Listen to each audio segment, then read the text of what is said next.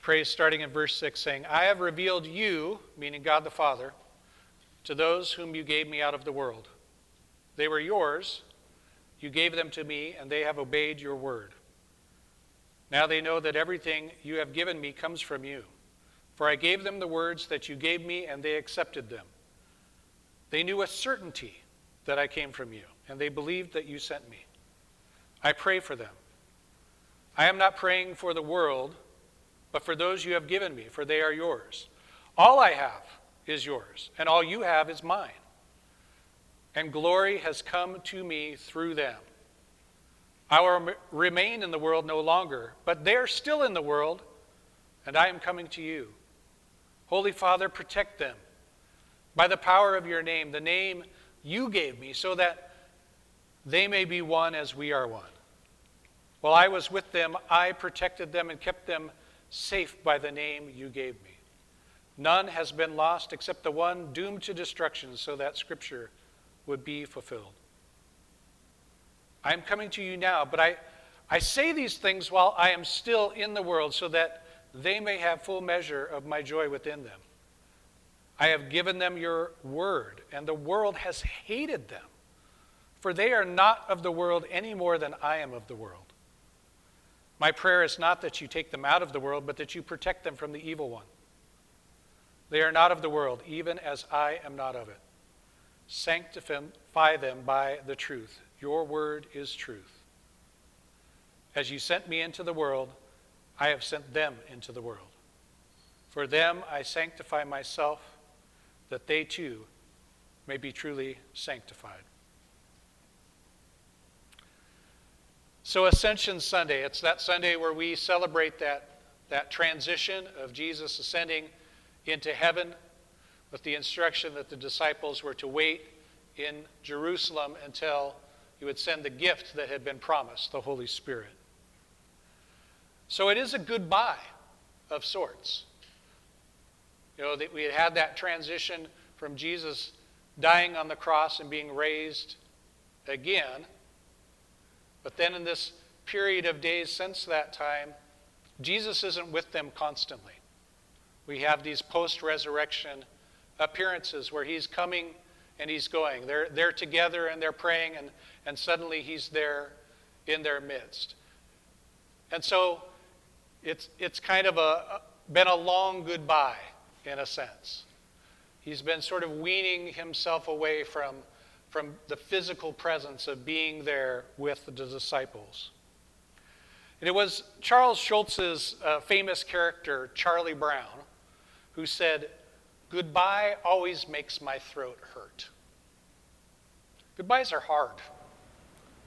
Like Charlie Brown, we often get choked up and our, our throats and our hearts hurt. I'm sure that Jesus might have been a little choked up at times as he was praying this prayer for his, his good friends, those that had stood beside him in ministry for three years. But choked up also because he was looking forward and he was thinking of you and of me and how he wouldn't always be there physically with us to reach out and to grab hold and have that assurance of his presence. Author A. A. Milne's beloved character Winnie the Pooh, a favorite of mine, reflected on his own goodbye with Christopher Robin, saying, How lucky am I to have had something that makes goodbyes so hard. We spoke of the friendship we have with Jesus last week. That friendship that Jesus formed with his first disciples, friendships that meant a great deal to him. I'm sure that saying goodbye, even, even if he knew it was better for him to go, to leave, and not be physically present with them, that even knowing that, this goodbye was hard. Hard because he knew it would be difficult for his disciples for his followers.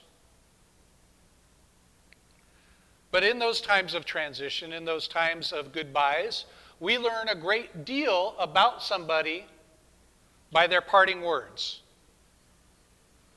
or what they choose to leave in terms of wisdom and guidance with those they've led. So, what does Jesus pray for as he considers leaving his disciples at the end of this earthly portion of his ministry? What does his prayer teach us about his priorities for continuing discipleship? We're going to look at four things really quickly from this passage. Four things that can be gleaned from Jesus' prayer. First, the relationship principle of giving and receiving. Giving and receiving. Now, none of this is going to be new for those of you that are familiar with Jesus' ministry because a lot of times when we're getting ready to say goodbye, it's kind of like trying to encapsulate all the wisdom we've been trying, he's been trying to spread out all along. So is, these are kind of reminders. But, but giving and receiving, this economy of generosity modeled first in the Trinity Jesus, the Son, God the Father, and the Holy Spirit. So Jesus was, as he's praying, you see, Jesus recognizes that he was given by the Father to the world and that Jesus gave his life as a ransom for many. And what was given to Jesus by the Father was the disciples, but he, he shared with the disciples everything that he had learned from the Father. Jesus chose his disciples, but it was also the Father that was involved through the inspiration of the Holy Spirit in selecting those same disciples. And if you're confused at this point as to where it starts and where it ends, yes. Yes, in the same way that the interplay between God's purposes and our free will and how we experience this life. And the mysterious interactions and relationships between the members of the Trinity. We've talked before in this context, in this time of sharing and messages and worship, about the holy mysteries. That there are things in our faith that we know and have experienced as true, but if you were to ask us to intellectually explain them or diagram them out or test them in a scientific lab, we simply couldn't. And how fitting that Jesus praying around these thoughts shares that same sort of tumbling of, of emotions and realizations of the complexities and mysteries of the truths that are behind this type of relationship that is giving and receiving, giving and receiving through various members. I know that I've been there in prayer.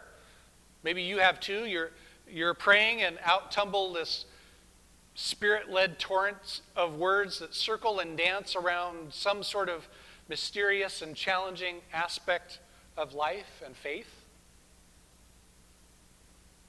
This giving and receiving and loving relationship is, is the way that the best of our friendships feel. That no one's keeping score or balancing the books.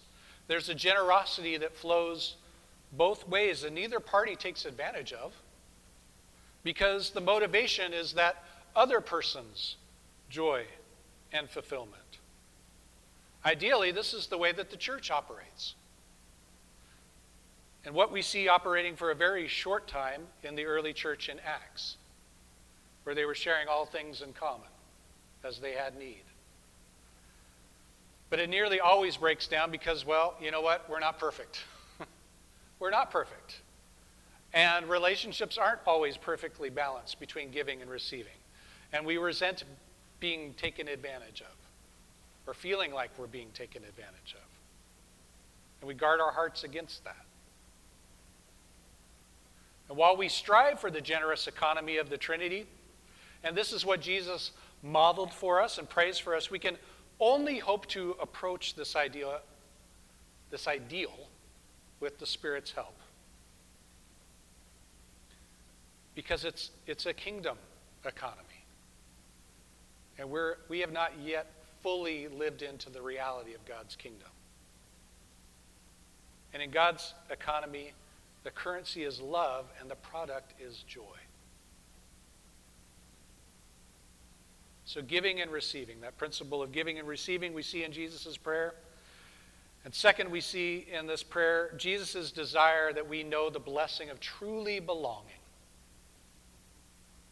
Who among us doesn't desire to feel that they belong and that they're fully accepted? The key to having that sense of belonging is well, guess what? It's not to seek it in other people. That's often what we run to. That's where we think it's going to come from. But people will let us down even those closest to us. Our spouses will let us down.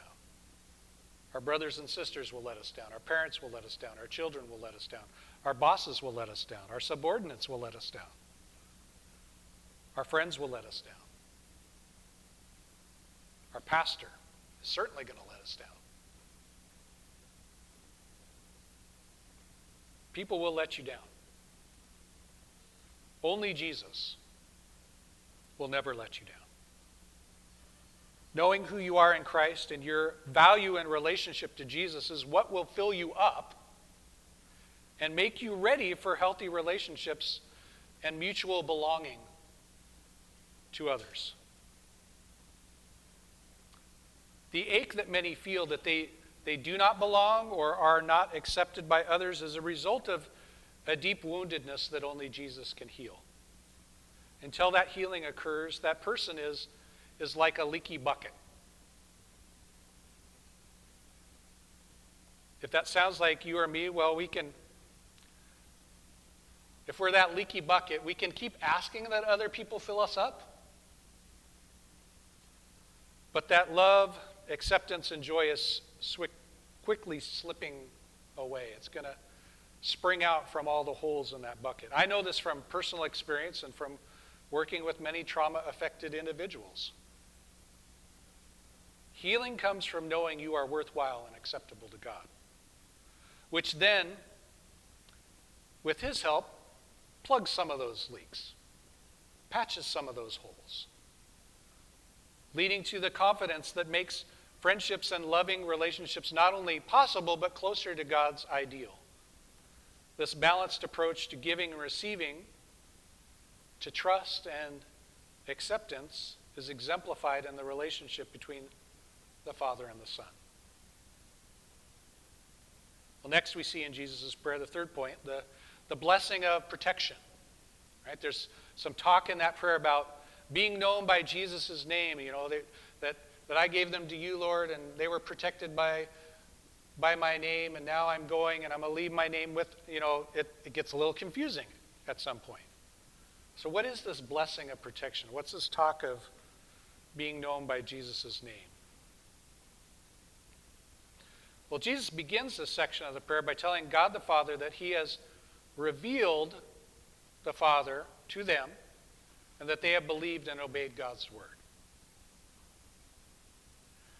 It's very important that we see that Jesus has revealed God the Father to us because this key aspect of realizing the protection afforded to us as, as God's people comes through this revelation.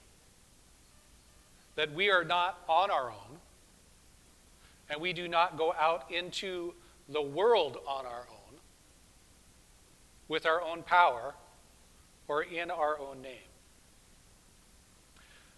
So think about what Jesus is praying for and what he's considering for us, for his church, compared to what Moses prayed for Israel in that passage read earlier in worship in Exodus 33, where Moses is having this same sort of intercessory prayer, but, but he's praying to God for himself and for the nation of Israel.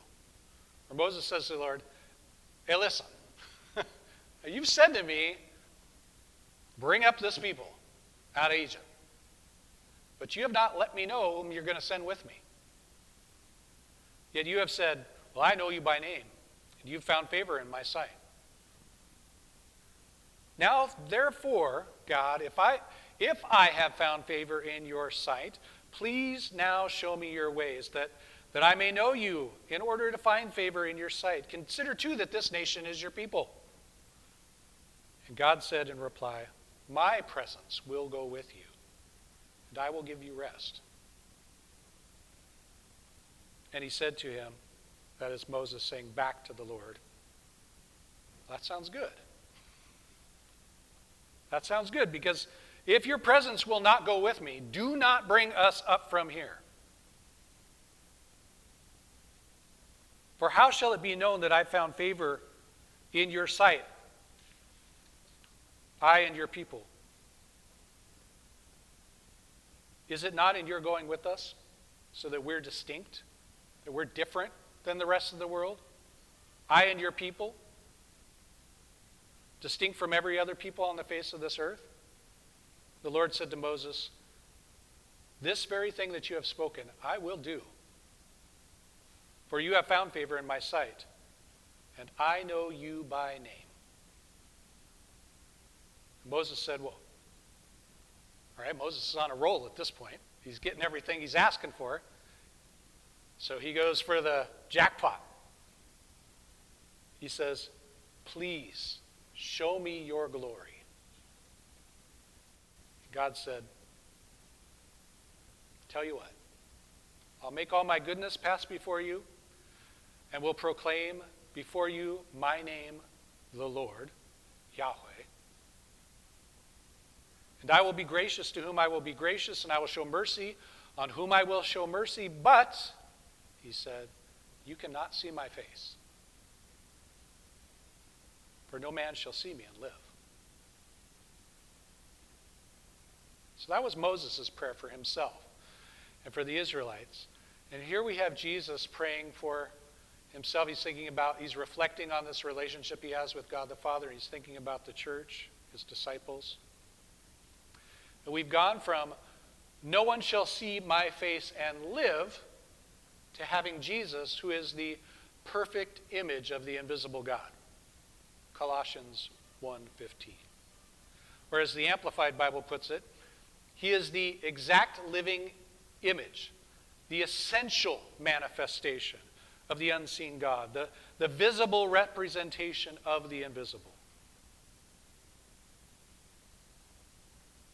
That, that word manifest is from the Latin manifestare, which, which means to make visible, to indicate, to make plain, to disclose.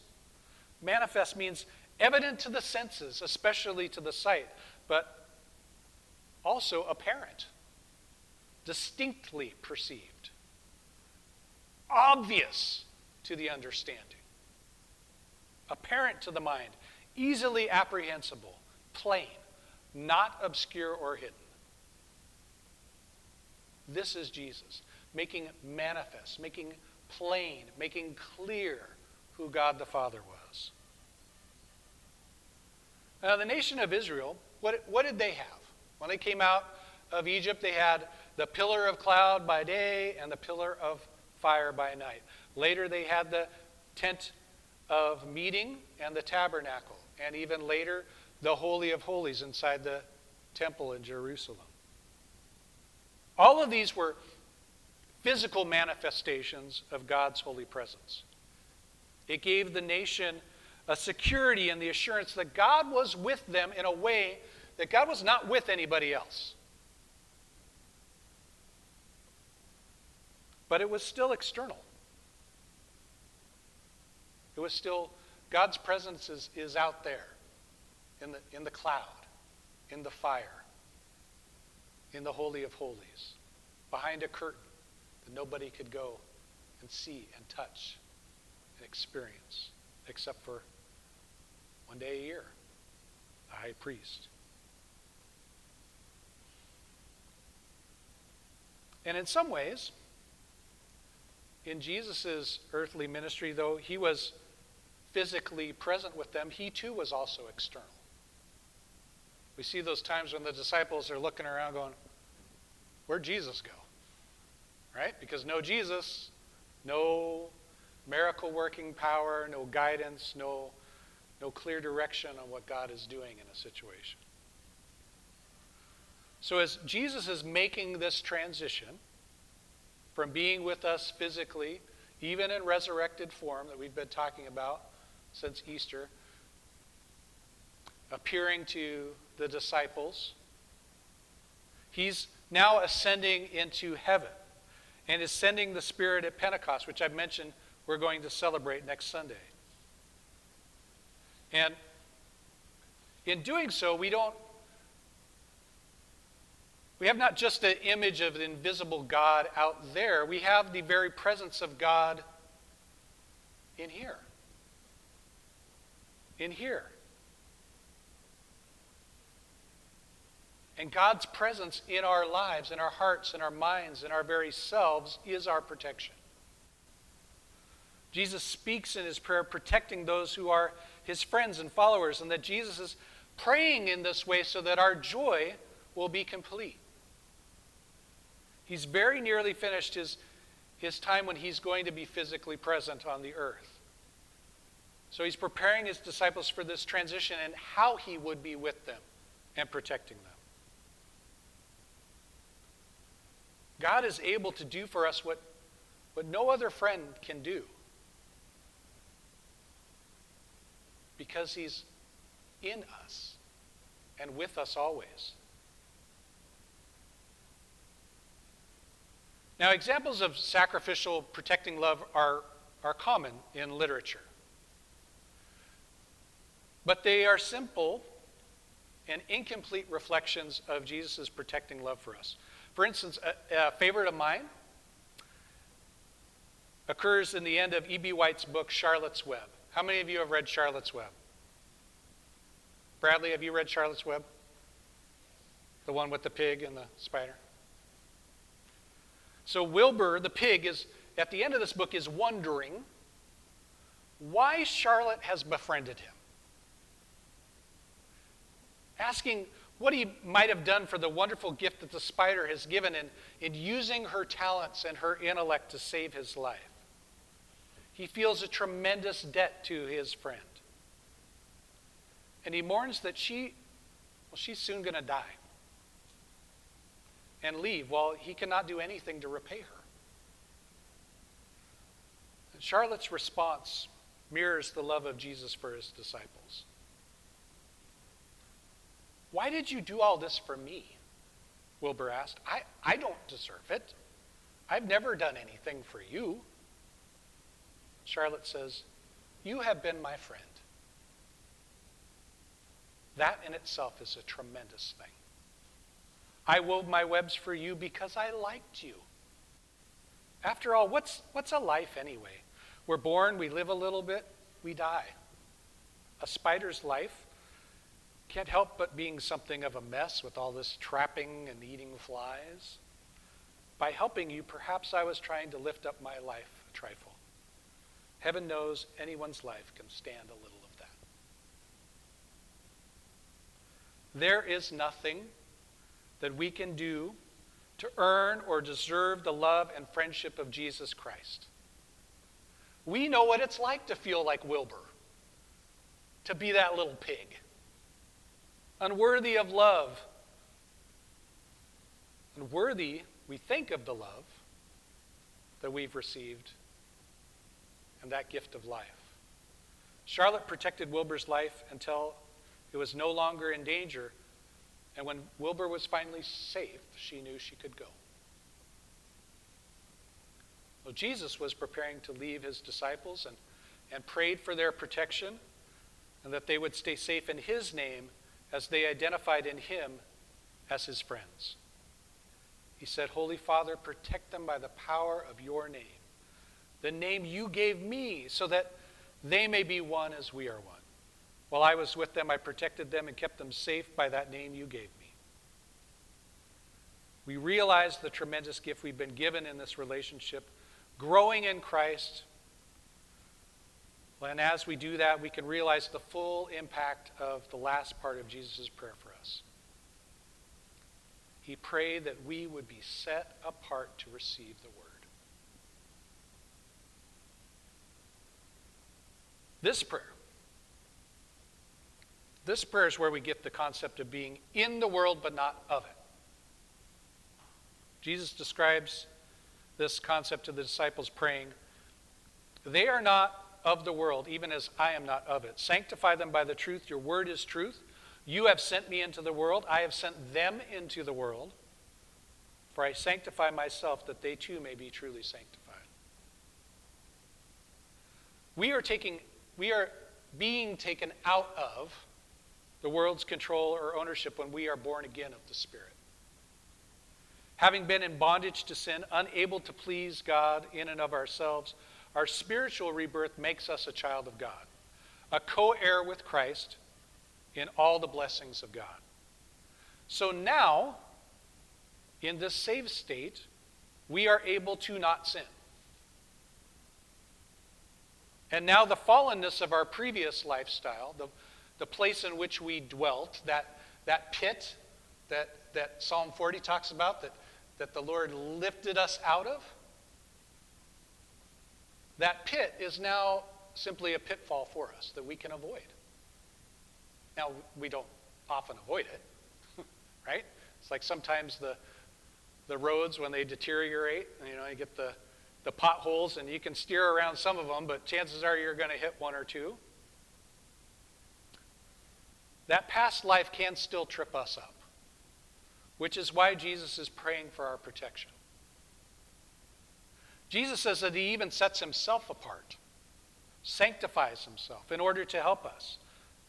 Just as growing closer to Jesus and learning of our identity in Christ helps us to have healthy relationships, well, growing closer to the one who has sanctified himself for our sake allows us to more naturally sanctify ourselves. If we're drawing closer and closer to the one who has set himself apart, we too will be more and more set apart for God's purposes. And as we do so, we're protected in Jesus' name and the truth of God's word as we walk in the word and keep step with the Spirit. This prayer is Jesus' parting words to his disciples, spoken to the Father in prayer. These are his best wishes for us, so to speak. They teach us about Jesus' priorities and the principles that should guide our personal discipleship in our life together as a church. In some ways, this prayer is like Jesus giving his own eulogy. He's preparing his disciples for a life lived without his daily physical presence. But it's, it's complicated in the sense that while he's physically leaving, he isn't really leaving at all. Christ is in us. We are in Christ. The Spirit dwells in our physical bodies, and we together are the body of Christ. So the appropriate reaction to this knowledge is joy, not mourning. While we remember, right, in remembrance of me, while we remember Christ's life, we do not memorialize it. Robert Burns said that the definition of a memorial service is a farewell party for someone who's already gone. So we do not memorialize Christ because he's not dead. He's alive. And we are alive in him. Praise God. Will you pray with me? Father God, we thank you that we come to meet you at the table a living Christ that meets us, that is present with us and in us. That as we transition to communion, we're, we're not memorializing a dead teacher or a leader through empty ritual, something that reminds us of something that happened thousands of years ago but has no impact on our lives. Because you're alive, right here, right now, with us. You've set yourself apart. We seek to set ourselves apart. You prayed for our protection, Lord. We pray for our protection, that you would keep us in you, strong to stand the test of our faith. Lord, we recognize your presence with us, this blessing of protection, as much more than that the acknowledgement that we belong in you, that you are the only one who will never let us down. And that as we live into that reality, we can be part of that generous economy of giving and receiving. Lord, what an amazing thing to think that, that we, we were the gift that God the Father gave to the Son.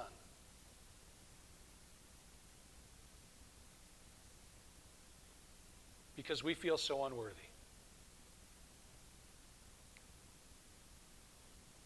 You make us worthy.